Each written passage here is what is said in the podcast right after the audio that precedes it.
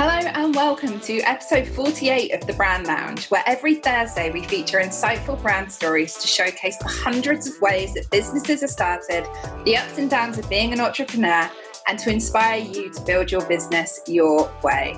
I'm Tammi Heels, your host and founder of Shadowcat Creative, where I'm a personal brand and marketing consultant. And today I am once again joined by the wonderful Jenny Ambrose, a solution focused designer at her business Puree Fantastico. Welcome back to the show, Jenny. Yay, I love being here. Thank you so much. Listeners, if you tuned into the last episode, Jenny and I discussed a, a, a, huge amount of things, but mostly we talked about embracing your weird in business. So make sure to check that one out in case you missed it. And Jenny, today we're going to be talking about you and your business and your business journey. And we will absolutely be talking about your fantastic business name later. But first, I would love to talk about what it was that inspired you to start your business to begin with. Well, it's actually one of those stories that um, sounds like an underdog story, but in reality, it's me owning the truth. So I love creating. Uh, I am an endlessly creative human being. And it took a while to figure out that I could be creative as an adult and a professional. But once I did, uh, I was dedicated. Like that was all I was going to do. And when I got a job after design school in a mid-sized advertising agency, there was so much creativity that was lacking. It was like I had trained to throw apples, but the job I got was a scuba diver. It was just very, very strange. And so I only had that job for about six months. But my addiction to creativity, my love of design was so absolute that there was never a doubt that I wasn't going to do that. It was just, what does that look like? What does that even mean? And freelancing and getting my own clients taught me that I absolutely can be trusted, that I have the discipline to do my own business. And it just became apparent that I had to own my own business. Yeah. I love that so much. And it's such a shame, isn't it, that you get trained particularly in creatives and i mean i'm gonna i'm gonna niche this down to creative talk only because that's my experience and i can't speak for other industries but taking a creative role and working as a creative feel very different like when i was training as a creative or doing my courses or anything like that it was when i got into the corporate world there's so much else that isn't creative that comes along with it and it's such a shame well, even the creative bit is still, it's like sucked dry. It's like you get a powder and it's like just add water and your water is creativity and it's like that's not satisfying. And then they say what do you mean that's not satisfying? And then you're in a very uncomfortable conversation with hr about why what they do is not design and how this is bullshit. And maybe that's just my experience but that's definitely how it went down. That's definitely how that I think, I mean, six months in a corporate and realizing that is about 11 and a half years quicker than it took me.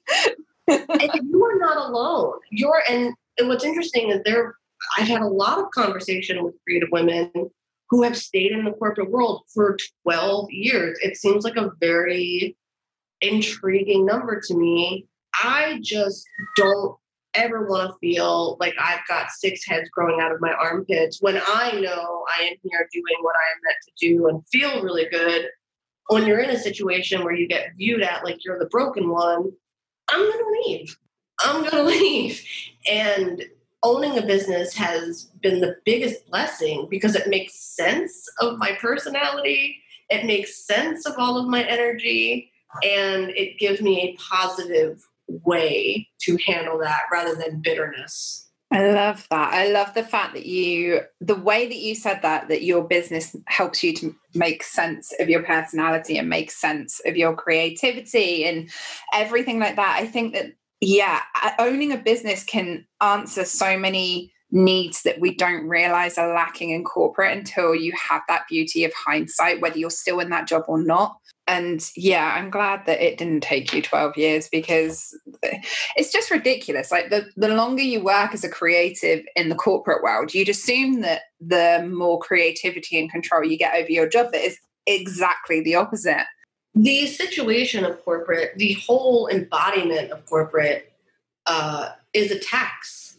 on creativity. Yeah. Because it completely sucks out the humanity, and you cannot have creativity without humanity. Humans are creative. And for me, I dropped out of high school for similar reasons that I walked away from my corporate job. I'm not interested in a life where I am meant to feel like a loser or the problem. I'm not here for that. So if that means I am by myself, okay, I'll be by myself. If that means I run a business that makes up my own words and sets the tone and timber of how I work with clients, wonderful. I'll be doing that, please. And that's just the way that I have been built. Like I came to this earth as this confident self.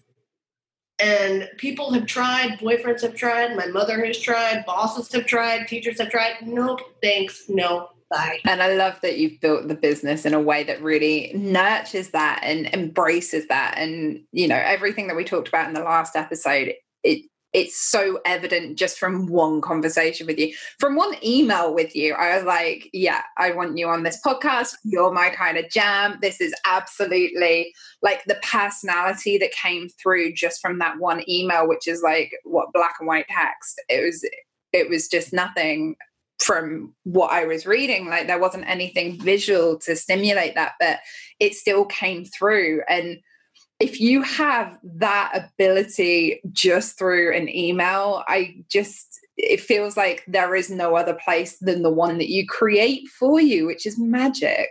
Yeah. Well, and that speaks to brand messaging. Um, and I think it's an un it's an underutilized tool in branding because it's so easy to I have to be professional. I have to write an email. I have to do this best Jenny. And it's like, mm, is it though? Is that the way that you have to communicate? Is that the truth of who you are? Is that going to experience or is that going to provide an experience for the other person? No. And so I, better for worse, have no ability uh, to tamp that down. Like I tell people I'm not born with shame. I just don't have that attribute. I do not get embarrassed. I do not have that attribute. I am here, Jenny, and that's that's it. That's the truth. Like it's almost as if I'm six foot eight, bright yellow with purple polka dots. I cannot hide that. I can't control that. I just have to match that and celebrate that. So that is my brand message, and it brings me joy to hear you bring up my emails because yesterday my client was um your emails always make me smile. People should always communicate this way. I'm like, I don't know. Because that's part of what makes it so special is that people don't. But what I took it as to mean please communicate in your own natural voice and flavor. Because even though it might not feel professional, I guarantee you that is a patriarchal capitalist mindset to keep you from being your truest self. Yeah, the perception of professional is something that I have massive issues with that I'm sure will become a whole other podcast episode in the future. So we'll look out for that one. But yeah, I just, everything just kind of exudes joy. And having spent so much time in the corporate world, I can absolutely see how it would have been just crushing. So, can I explore a little bit further with how it was that you came to leave your role? Because I'm sure that there will be other people out there listening to this who are like, I, I'm not happy where I am. I feel the same. I just want to be myself, but I don't know how to take those steps to make that decision. So I was 24 and my life was fine. I lived in New York. I had a job. Um, I was making 70,000 straight out of school and most of my friends were making 30 40,000 telling me to suck it up that I was good making the money that I was even though I was working in a place where my coworkers would not talk to me. Now when I say would not talk to me I mean would not even address me would not say good morning to me would not eat lunch with me would not talk to me I do not know why. Um, it could be because when I first got that job, I was recently published in a, a design annual and like losing my damn mind with excitement. And wanted to show my teammates, wanted to be like, look, I'm good, I'm cool. And boom, done, I was not cool or good. And the only people that would talk to me and that would be my friend were these two guys that worked in the mailroom and someone complained that my friendship with the help made them uncomfortable. Now, one was black and one was Islander. This is true. This is 2008 in New York City. Oh my god. And so I'm like, look, motherfuckers, like I am just trying to get normal human contact. You won't fucking talk to me. I can't someone complained that I was talking to my friends on instant messenger. And I'm like, no one's fucking talking to me. I'm just supposed to sit here and do work that no one gives me because no one trusted to work with me. The level of fuckery that I was in at this place had me sitting in the individual stall bathroom with the lights on, crying every day. 24 being like, why don't more people at 24 kill themselves? This is outrageous. This is outrageous. And so it was that level of unhappiness where I'm like, God, hit me with a bus. I don't want to kill myself, but if you could like mercy kill me out of this situation, I would just be so grateful. And I was being called into HR every day. Uh, my boss, who was a woman, would not give me time off for a yeast infection problem that was clearly stress and like brought on. And so I was called into HR again about the friends with the help. And I'm like, I fucking quit. Fuck this fucking place. Fuck you. Fuck this. Fuck that. Fuck this. Like, I was so Jersey in that moment. Like, there was no polite, there was no professionalism. There was like, I am fucking done with this. And then that's when the HR woman like hung up on my boss and was like, what, what's going on? Like, why are you so I'm like, why am I so angry? Let's fucking talk about it. And was like, so and I I was on probation and I'm like, all right, all right. Since I dropped out of high school, first it, it was bizarre how similar the experiences were for me in the high school and here. Like it got to the point where I'm like, I am not 17 again. What the fuck is this universe? Like I have learned the lesson, maybe not, but this does not feel good. And I thought, okay, I dropped out of high school and I did my own thing, and maybe that's why I'm having problems here. And maybe if I choose something different, I can make them like me. Okay. How did that go? Yeah. Oh god, it was so good. Everyone, it just was like work because the harder I tried, the more irritated they got. Yeah.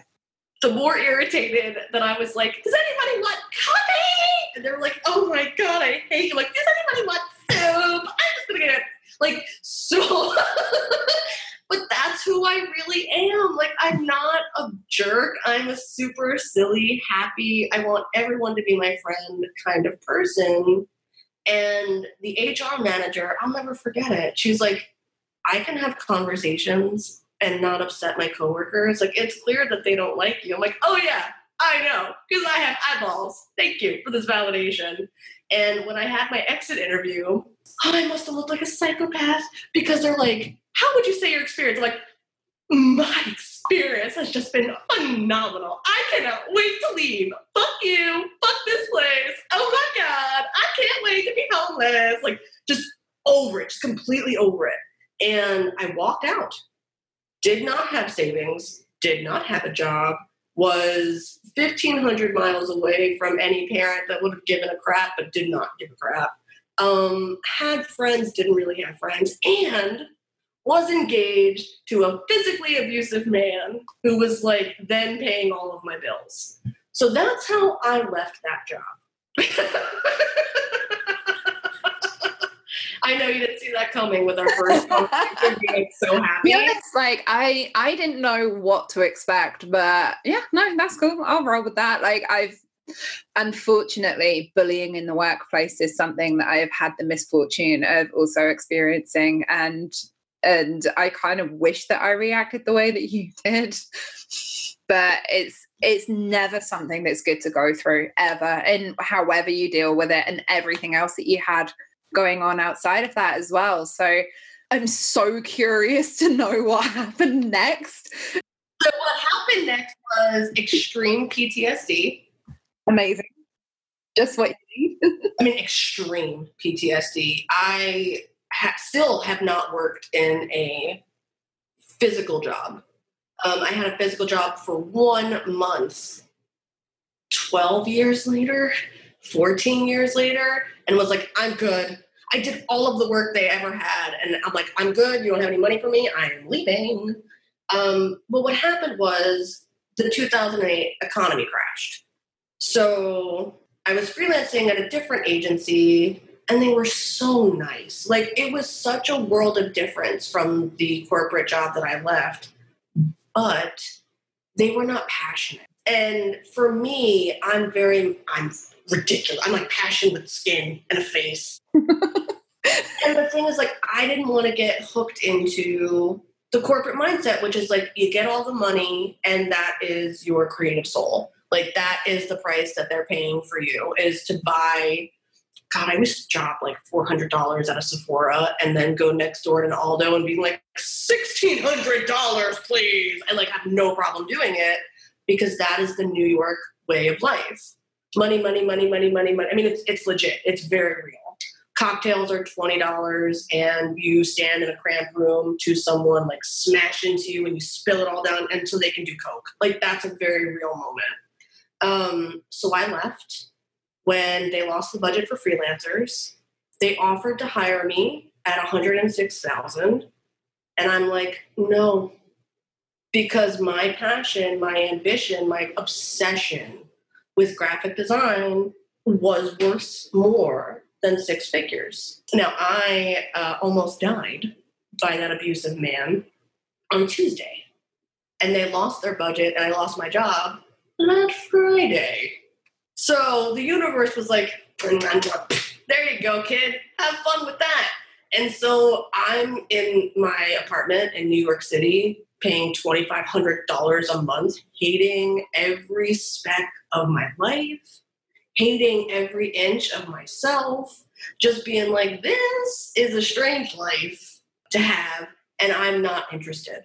So I left New York and I moved in with my mom, which not the best choice, but it is what it is.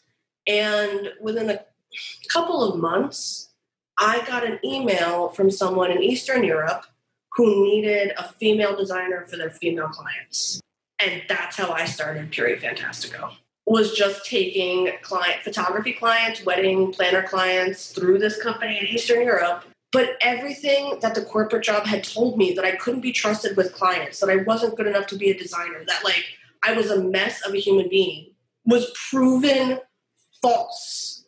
When I was allowed to do what came naturally to me and uh, do the thing I was trained to do, design, it went beautifully there were no problems. I not only branded clients, I named their businesses, I did their business nomenclature, I did their strategy, I taught myself Illustrator. It was proven within six months where the issue was.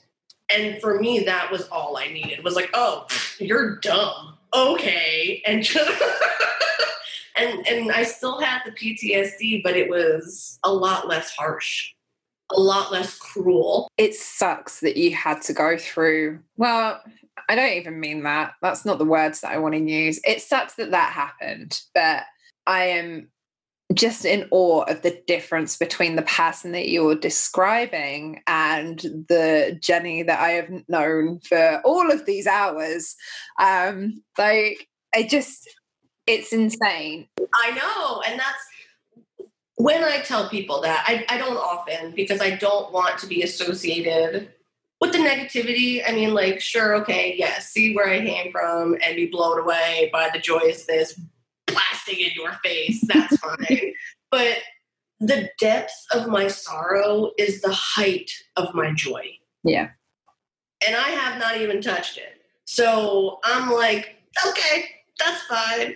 I just, it's not, um, it's not pleasurable to go back there. It's, I used to have panic attacks seeing uh, my street in Brooklyn on TV shows and just be like, nope.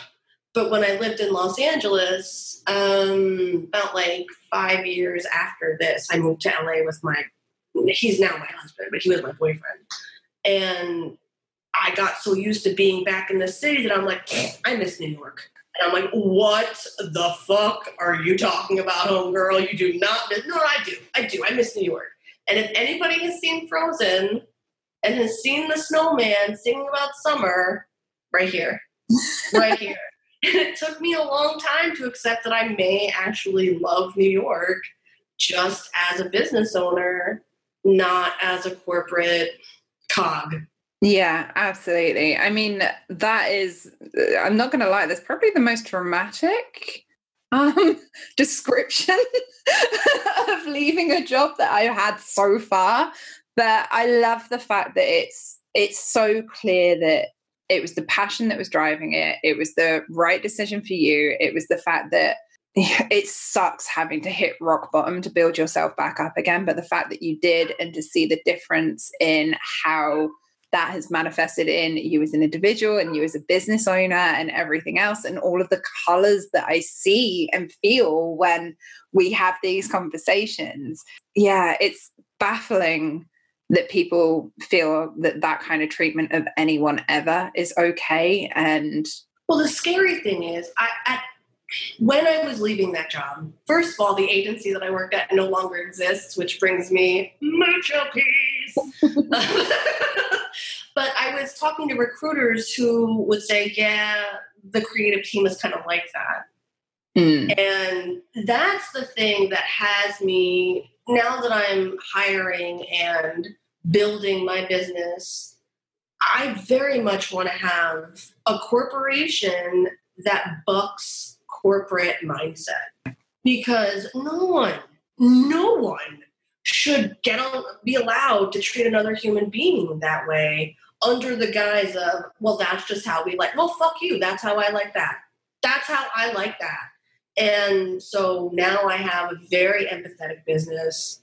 Um, it's very fluid. It is very focused on the way people feel and their efficiency through those feelings and that energy so that they can be supported, so that I and Purée Fantastico can be supported. And it may not look like anything else that's ever been, but it makes me so much happier to know that I will never be in charge of someone's traumatic story. Yeah, absolutely. And that's something I'd love to touch on as well is like how your business has progressed and evolved like all of these years later where you're established and that kind of traumatic past is thankfully very far in the past and you're expanding and everything else. So, your business that you have now, would you say that it's evolved significantly from where you started? Are there elements that you always expected to kind of flow through? Oh, it's it's completely changed. Um, I actually restructured my business in 2017.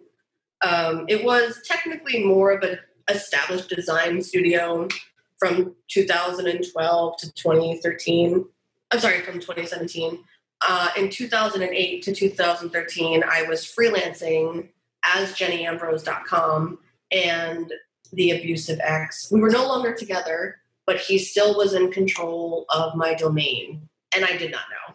And so when he killed himself, I lost that domain and was like, well, Purée Fantastico it is. Great. Because I didn't have the balls to move on from the established name and my clients and the SEO and everything from jennyambrose.com to move forward at Puree Fantastico. So it does take uh, me getting kicked in the tummy a little bit sometimes to move on and to make big changes because I'm like, yeah, but it's working. Why change it? It's like because it's not really working. You're not really meeting the things that you are here to do. Um, and that's why I restructured in 2017. I'm not just a design studio. I'm a design scientist and I run a design science and strategy company because every piece that I make whether it's a point of sale for a hair salon, or it's packaging for makeup, or it's branding for an aerospace technology company, it's based in science, it's based in culture, it's based in these weird, invisible, and intangible elements that make a huge difference. And that's very different from, yes, I'll design your brochure, thank you. And so, even though it was scary and I walked away from very easy work, making $5,000 a week, it was not the truth. It was convenient.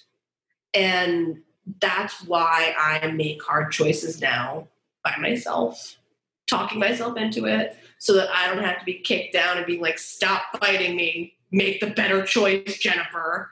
And full naming yourself in these conversations. Well, yeah, I feel like the universe gets tired of me and it's like, oh, Jennifer Nicole, figure this out, please, please figure this out. And I, I'm sensitive, and I don't wanna. Just want to eat brownies. But you know, you gotta put your big girl pants on. So when you rebranded your business in 2017, you said, didn't you? Is that when you rebranded as Purée Fantastico? No, I had been Purée Fantastico since 2013. Right. Okay. Since 2013, I I worked for that Moldovan company, the Eastern European company, from 2009, like January 2009 to January 2013, where I was fired for asking for a raise. How dare you? Right? I'm like, mm, I can't survive off of $28,000 a year while you're making me work on 30 clients at one time. Mm. But I didn't have the chutzpah to trust that I could do it myself. It was convenient for me to just have an influx of clients and work on clients and then not have to seek out clients. The irony is, people loved working with me so much that they circumvented the Eastern European company and just went right to me. And so, again, convenient, where it's like, oh, I don't have to try. You just come on over. but I didn't always like it. Yeah. And I'm not someone that can niche really. And this is how I figured that out because I branded, no joke, no exaggeration, thousands of photographers and wedding planners and event planners. And listen, there comes a point where it becomes ethically questionable to brand the same type of business owner and the same type of person, at least for me, because I'm not solving anything. I'm just swapping out fashion plates, and that's not what I'm here to do. Yeah. Yeah, I understand. I think like it's such a weird concept that if you niche you could almost trip yourself up in the future but i feel like it's it's quite a, a rare occurrence that the volume that you're talking about the volume of clients is just like that blows my mind. But then again i've never worked in that way where i've had kind of that consistent level of referrals coming in so often that i've had kind of that number of clients at a time. When i was in corporate i dealt with a lot but it was always it's different isn't it? This was like a sweatshop this guy loved to get people's money and then go away. no, I'm serious. Yeah, no, I, I, I'm laughing because it's like, I know the type. Yeah. Met a few of them in my time. Let me get your money and then you'll never hear from me again. Let me take your money, and then if you can just go left over there, that'd be great. I'm not that way. Like I'm just not that way. And so they, the clients would message me and contact me and say, I can't get a hold of this person. Help me. And I'm a very empathetic person. And so I'd be like, Of course, how can I help? And then I would say, Hey, you haven't talked to this person. Oh, yeah, I know. I have these other calls. I'm like, You can't do that, pal. And that's how I became design director. so here I am, like in my house uh, in Los Angeles managing a team of 15 men who aren't interested in hearing from a woman. Super fun. And they are across the world. And so I'm waking up at 7 a.m., working on my clients, trying to talk with this team who, like, English is maybe their fifth language, and working until 2 a.m. to greet them as they come in for their day, to tell them where they have to go on their clients. And maybe they listened and maybe they didn't and it was like what an experience what an experience to be told oh, I guess if the intern can't do it, you could give it to Jenny, which was a hurtful email thread I read in corporate world. to I am running a team from across the world. Can you suck all the dicks, please? Can you just feast on men? And that that for me was like, you can do this on your own. Yeah. You, you can absolutely do this on your own. So when he fired me for asking for a raise, I was like, fine, okay, good luck, pal, have fun. And just that was it. And then the I took the clients that were mine. I'm still working with an Australian makeup artist that I have been working with for 10 years. She does not go anywhere else. She comes to me. Who cares about the conversion rate? Yeah, that's something else as well. I think that is it really speaks volumes of the fact that you went from having that really shitty experience in the corporate world to running like this global kind of design business that you have and the way that you've niched and established and reinvented the business as a whole as you've gone just speaks volumes of the fact that when you embrace what it is that you're good at and what you want to do and what brings you joy in doing things your own way like look at the magic that can happen. You got to trust yourself. And i read this quote the other day and it like and it was um never is someone more unhappy than those who don't get to experience adversity because they don't get the opportunity to prove themselves. And I'm like, damn, does that put my life in a different context? And I am into it. hey, that's the story of every Disney princess ever, isn't it? it's true. And so, like, you can get upset that things have been hard. You, I have definitely found bitterness in my friends who work in a corporate environment and have friends and go on trips to Iceland when you can travel and I'm over here like trying, you know what I mean? Like all of the different business owner things. And it's like, you know what though? I'm getting such a different experience and payoff and it will come. It will come, it will look its own way. It is mine. This is something I am doing for myself. And they are jealous of me yeah. And it's like, you get to go to Iceland and like, you get to work on your own terms wearing butterflies in your hair. And I'm like, I did not consider this. Thank you. Yes. because when when Corona hit and everybody was freaking, I mean, people are freaking out about Zoom. It's like, um, I have been living on Zoom for years. I don't know what you're complaining about. Um, but it's true, and I've had to be grateful and quiet and respectful to the fact that what I have made in my life since 2008, people are now thrust into and trying to figure that out. So I was very grateful that I figured all of this out during the first economic crash in the millennial life. Ahead of the curve. okay, cool. So, what I would love to do is talk a little bit around your branding, if that's cool because I freaking love your brand. I love, I just it's so you. I mean, I would I really want to know how you came up with your business name because I just think that Puree Fantastico is probably one of the most vibrant sounding business names I have ever come across. Thank you. It it's one of those things where it's like it's true even though people mispronounce it, even though spelling it to customer service reps is like hell on earth. Papa, unicorn, Romeo, Echo, Echo, Foxtrot, Alpha. Like it's just, it is such an experience. Um, okay, so before I got into that corporate job, I was flying home from New York to visit my mom, and I picked up this design annual that I had been published in, and I'm like, like squealing in the airport chair looking at my own work, being like, you did it. You did it. You made it. Look at this. Look at this. This is you. You did this. And then I'm thinking, how am I ever going to tell people all of the things that I can do and like like that? And my brain goes, Puree Fantastico. And I'm sitting there like, that's not a thing you say, brain. Like, that's not a thing. And I thought, well, maybe it's like a song or maybe it's like a phrase I heard. And I just was like, beep, nothing. There was a nothing. And so I bought that domain. I bought that Etsy store because I'm like, whatever, I'm going to use something with this. And that's that. And so now when I'm like, oh, Puree Fantastico, my face lights up. It's an instant smile. It's like a gift from my brain to myself. And now I just buy the domains for any of those ideas that come out um, or phrases that come out. I just buy the domain. Fair enough. I think that that's good advice for anyone. Seriously, buy the domain. Just do it because what is it like eleven dollars? Yeah, it's not much. You know, and then you can be like, well, bam, this other side piece that I've got.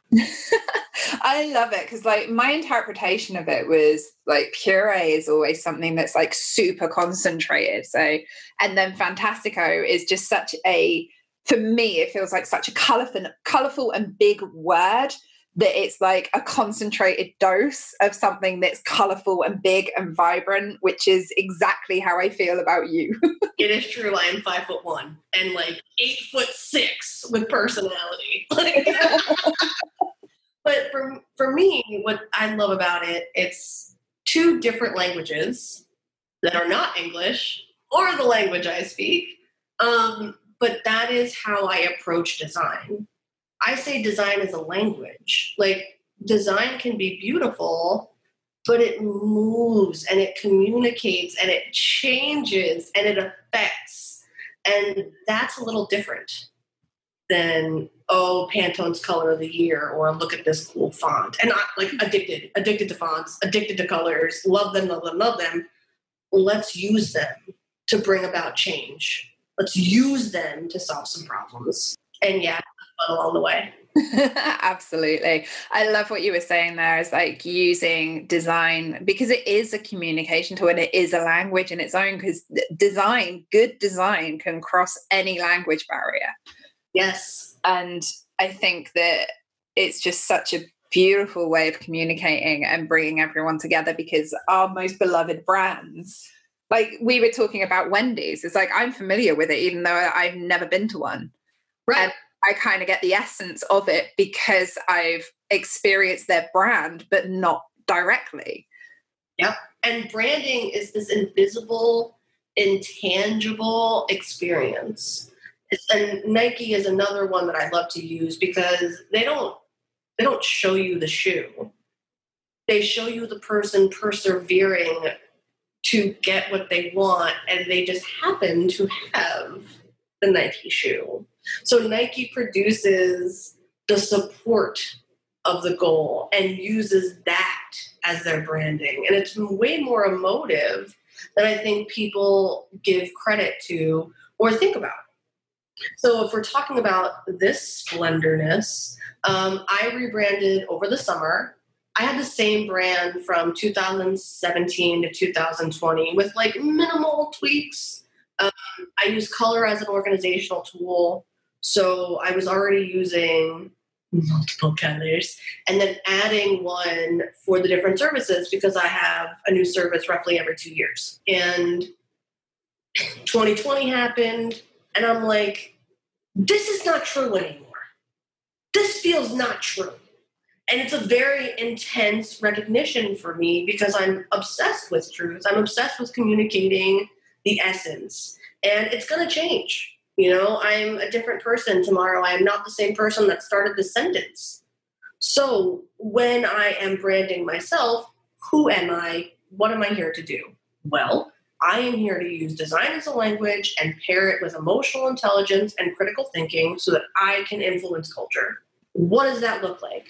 That looks different for every single project and every single person because that is what I'm here to do. So instead of this shape, hold on, let me change hands this shape. Which is kind of for the listeners who can't see, it's kind of like half a yin yang. I call it a blue bowl. It is like a water drop or like a paisley shape. Um, it is a curved, welcoming, sort of splashy yeah. feel.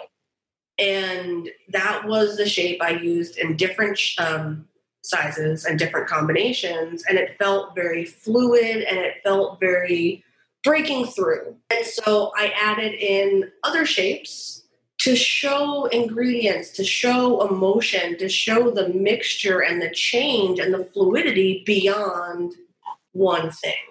Because I am not one thing, I am multitudes of things working in tandem. believe we all are.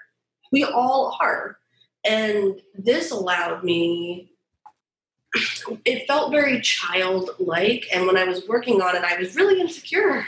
Like, is this a kindergarten brand? Am I like, oh, come on, class, let's sit in a circle? Like, that is true. I am that. But if you remember earlier, I told my old boss to suck all the dicks. So it's like, that is true as well. And how do you rectify that? So for me, it was all of the colors, it was being really intentional with my messaging, and then finding ways to have sarcasm and have the sass and have that strength while also being like glitter and butterflies they exist. Because the world is filled with both. My world is filled with both.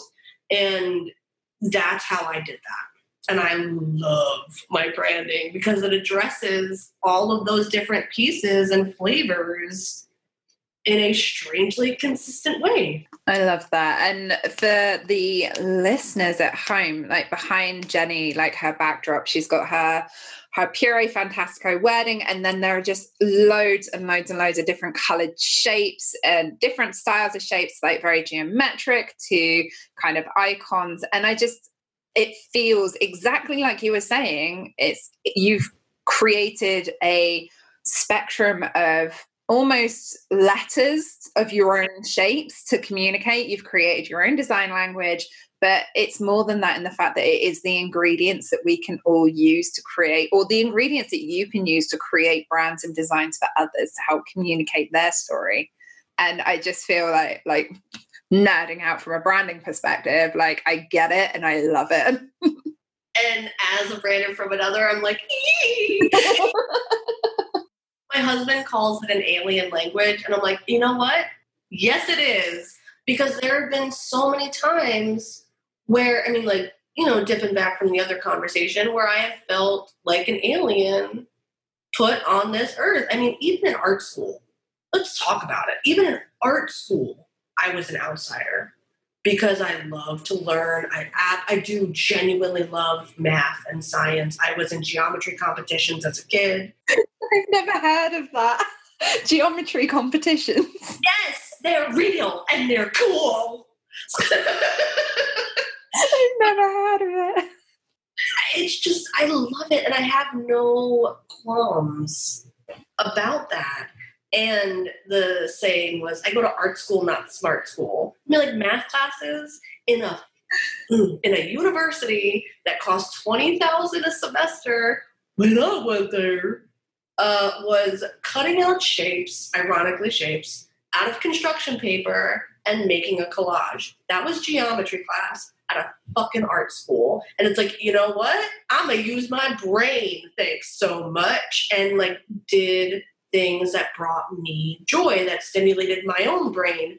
Did they get it? No. Did my professors get it? Double no. Did it stop me? Triple no. it didn't, but it also it made me feel a little sad because you go to art school thinking like I'm gonna be with the weirdos, and it's like you're a weirdo even for weirdos, weirdo. That that was it. But it's like I'm not gonna stop being obsessed with poetry and algebra because you don't think that's cool. Like, I don't care. No, absolutely. And why should you? I mean, that's the whole beauty of it is that we can be our own unique uh, blend and cocktail of all of yes. these incredibly weird and wonderful and disconnected and mashed together interests. And you see it all over the place. I think it just takes time for people to embrace it within themselves, which is what we were talking about last time. Well, I've, I've read um, to be a millionaire, you take one discipline and find a commonality with another discipline, and then you create a new discipline. And I'm like, well, sign me up, millionaire Joe, because I'm over here blending anthropology with design.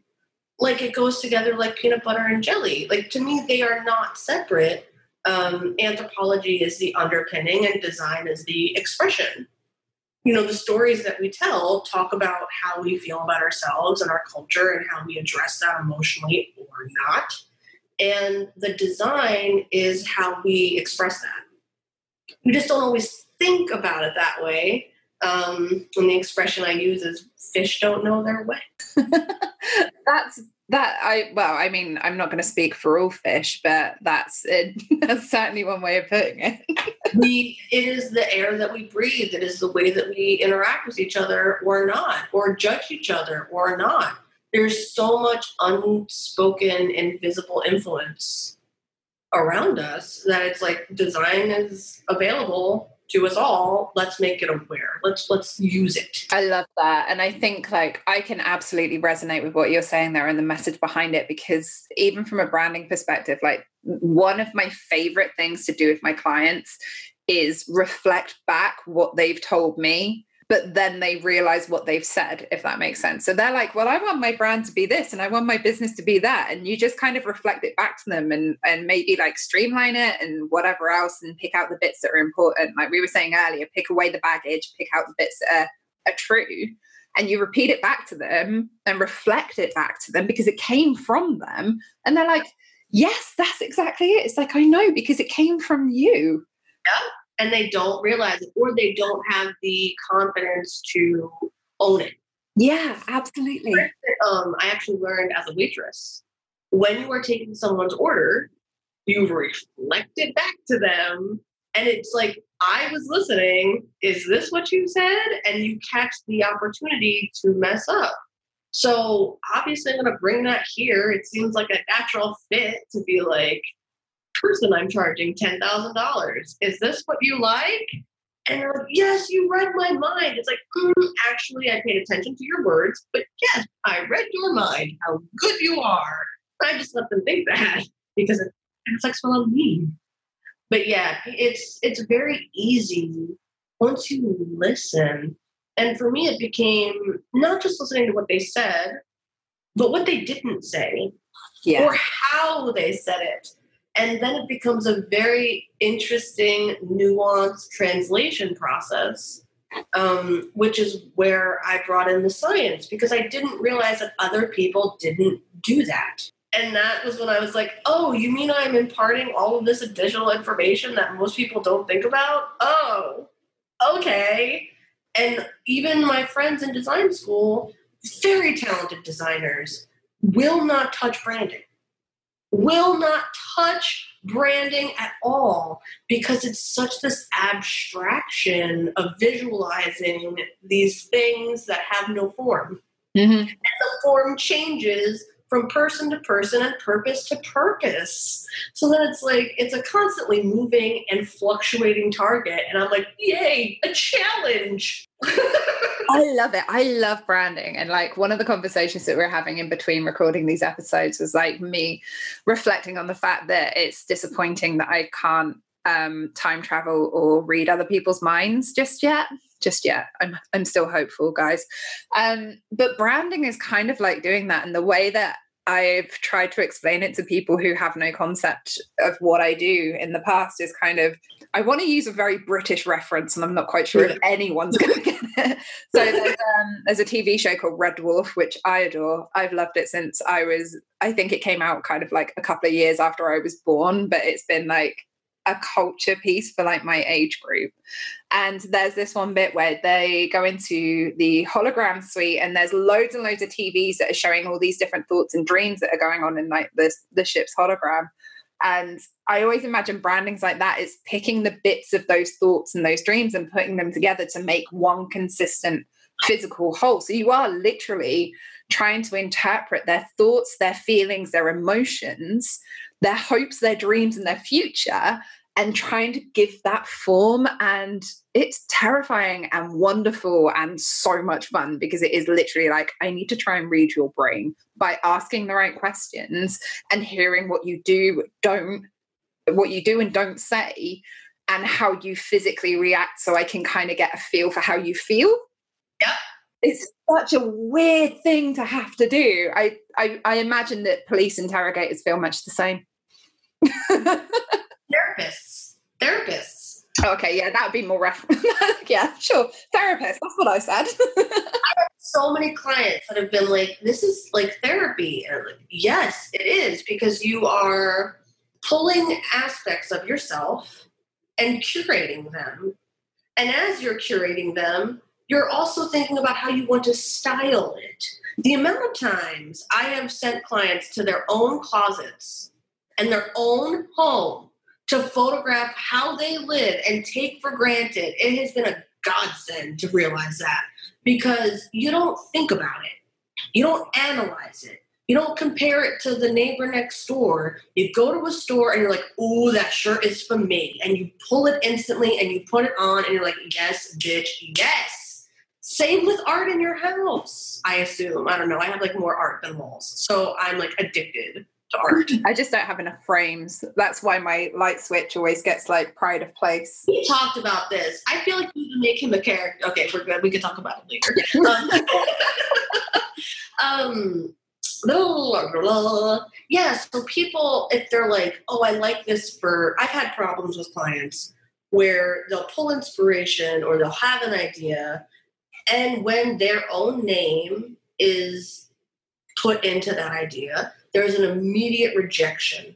They don't like it. They liked it for them, but not for me. And I'm like, okay, well, we need to realize what we're here for. Mm-hmm. We are here for you. So let's talk about that. And so to shortcut that and to get people out of their own way, I'm like, show me your jewelry, show me your house. And then I analyze it right to their face. I'm like, okay, so you like geometric shapes and a lot of mixing patterns. Let's look at your living room. You like this teal. You also use this teal in your kitchen. Did you realize this? Let's use teal as a brand color. And they don't realize it because they're not looking at that as any sort of input into their life. And I'm like, that is the whole point. It's what you like, it's the things that you naturally gravitate towards. That's the answer for what colors your brand should be. That's the answer for like what style should the font be? What mood do you want? What's that look like? What's that feel like? And so that's I get very um, abstract, and it doesn't matter what their industry is, and it doesn't matter if they want to work with women coaches or basketball players. What matters is who they are in that party because that sets the innovation tone. Yeah, no, I absolutely agree. And again, I feel like I feel like we may need to book in several more episodes um, because I feel the same. I feel like who your audience is, it's relevant to a degree, but I feel like there are so many other factors that need to be accommodated within your brand that can drive your brand in a more aligned way with how you're feeling. Like I, I posted on Instagram recently that one of the key things that one of the key factors of your brand strategy should be your strengths and preferences.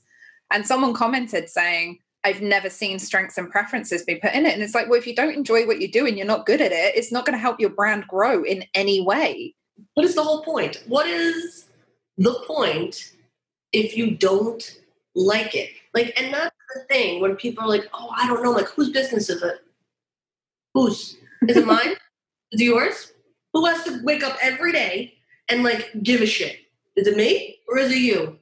And then like me, I'm like, so who has to like it? Your aunt or you? And like just like go there. Because I've had people want to have, oh, I'm gonna run this by my friend. I'm gonna post this in a group. And I'm like, let's have a conversation about that. Yeah, goodness. you start bringing in other people's opinions, nothing muddies your true waters faster than other people and their own crap dumping on yours. And I've had people love what they were doing until they brought it to a group of people. And then I was like, I'm not, I cannot address a group of invisible people you keep running to. They are not involved in this process. It is your brand, it is me and you. That's who it needs to be. And luckily the client was like okay i hear you. I completely understand. Now that i have messed up that i won't be doing it anymore. And it's it's frustrating. It's frustrating. I was um i'm not an adjunct professor right now because i just i couldn't i could not do this. But last semester i was teaching and a student did not do what i asked him to do because his mother gave him feedback and was like, I don't think you need to do that. And I'm like, okay, who's grading this class? Whose class are you sitting in right now? Is it your mom's? Does your mom give you your grade? No? Then tell her to shut up. Okay. Jenny Ambrose causing family rifts across the country. Look, I'm just saying, it's either you are taking this class or not. You are either engaging in the brand process or you're not. It's very cut and dry. And I've had people be influenced by trends in their brand, and then it's like, I hate it. And it's like, well, that's why you don't choose a trend. It's why I tell startups that they don't need a brand. They don't need a logo. You don't. You don't. I promise. And I do this for a living, and you don't. What you need is a way for people to find you.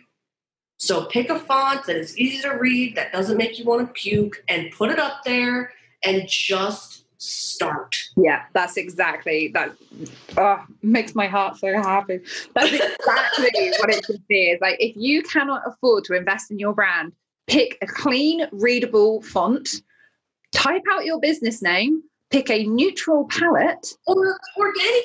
Doesn't matter. This this is the thing where it's like you need to try when we were all born, ain't nobody was skipping out of their mother's uterus. We like smushed out, and then we learned how to wiggle, and then we learned how to flop, and then we learned how to crawl, and then, then, and then.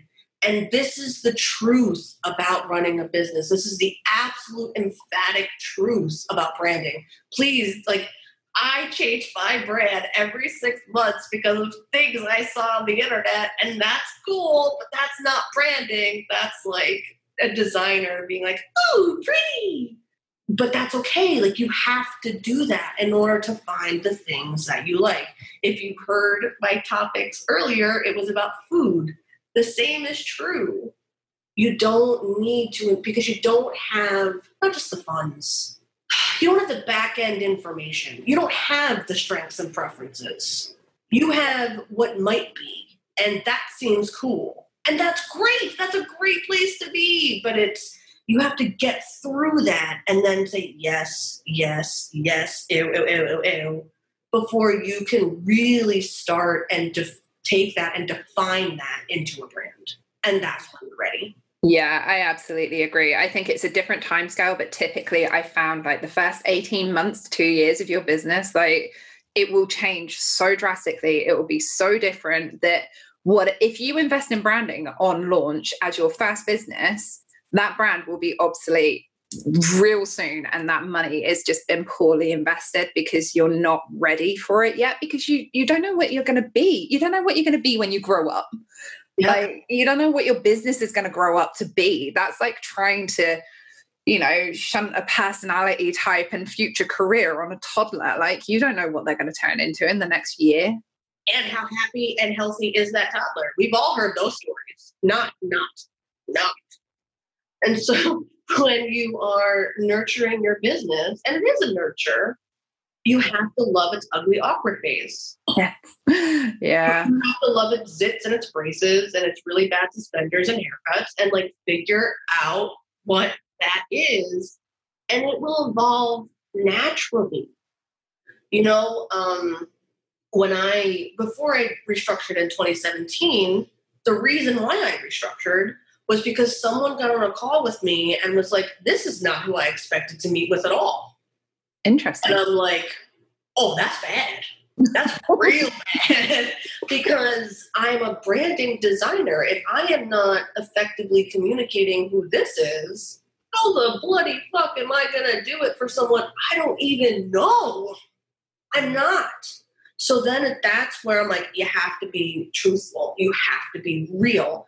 And I called my services the Muchness Buffet right? Because it's like I grow a service every two years. Sometimes I have services that I offer for people that I don't even tell people about because everyone does it and they don't. And so there's so much I take for granted in myself that I'm like, you know what? The buffet of services. And that's just how I've done it. And people you know, the bounce rate can be real. I'm very uh, myself. I love all the colors. I love making up words. And oh, well, if you don't like it, go to someone boring. But I needed to be the truth. So when someone went to that, they'd be like, yep, that's who I'm seeing. I'm into that.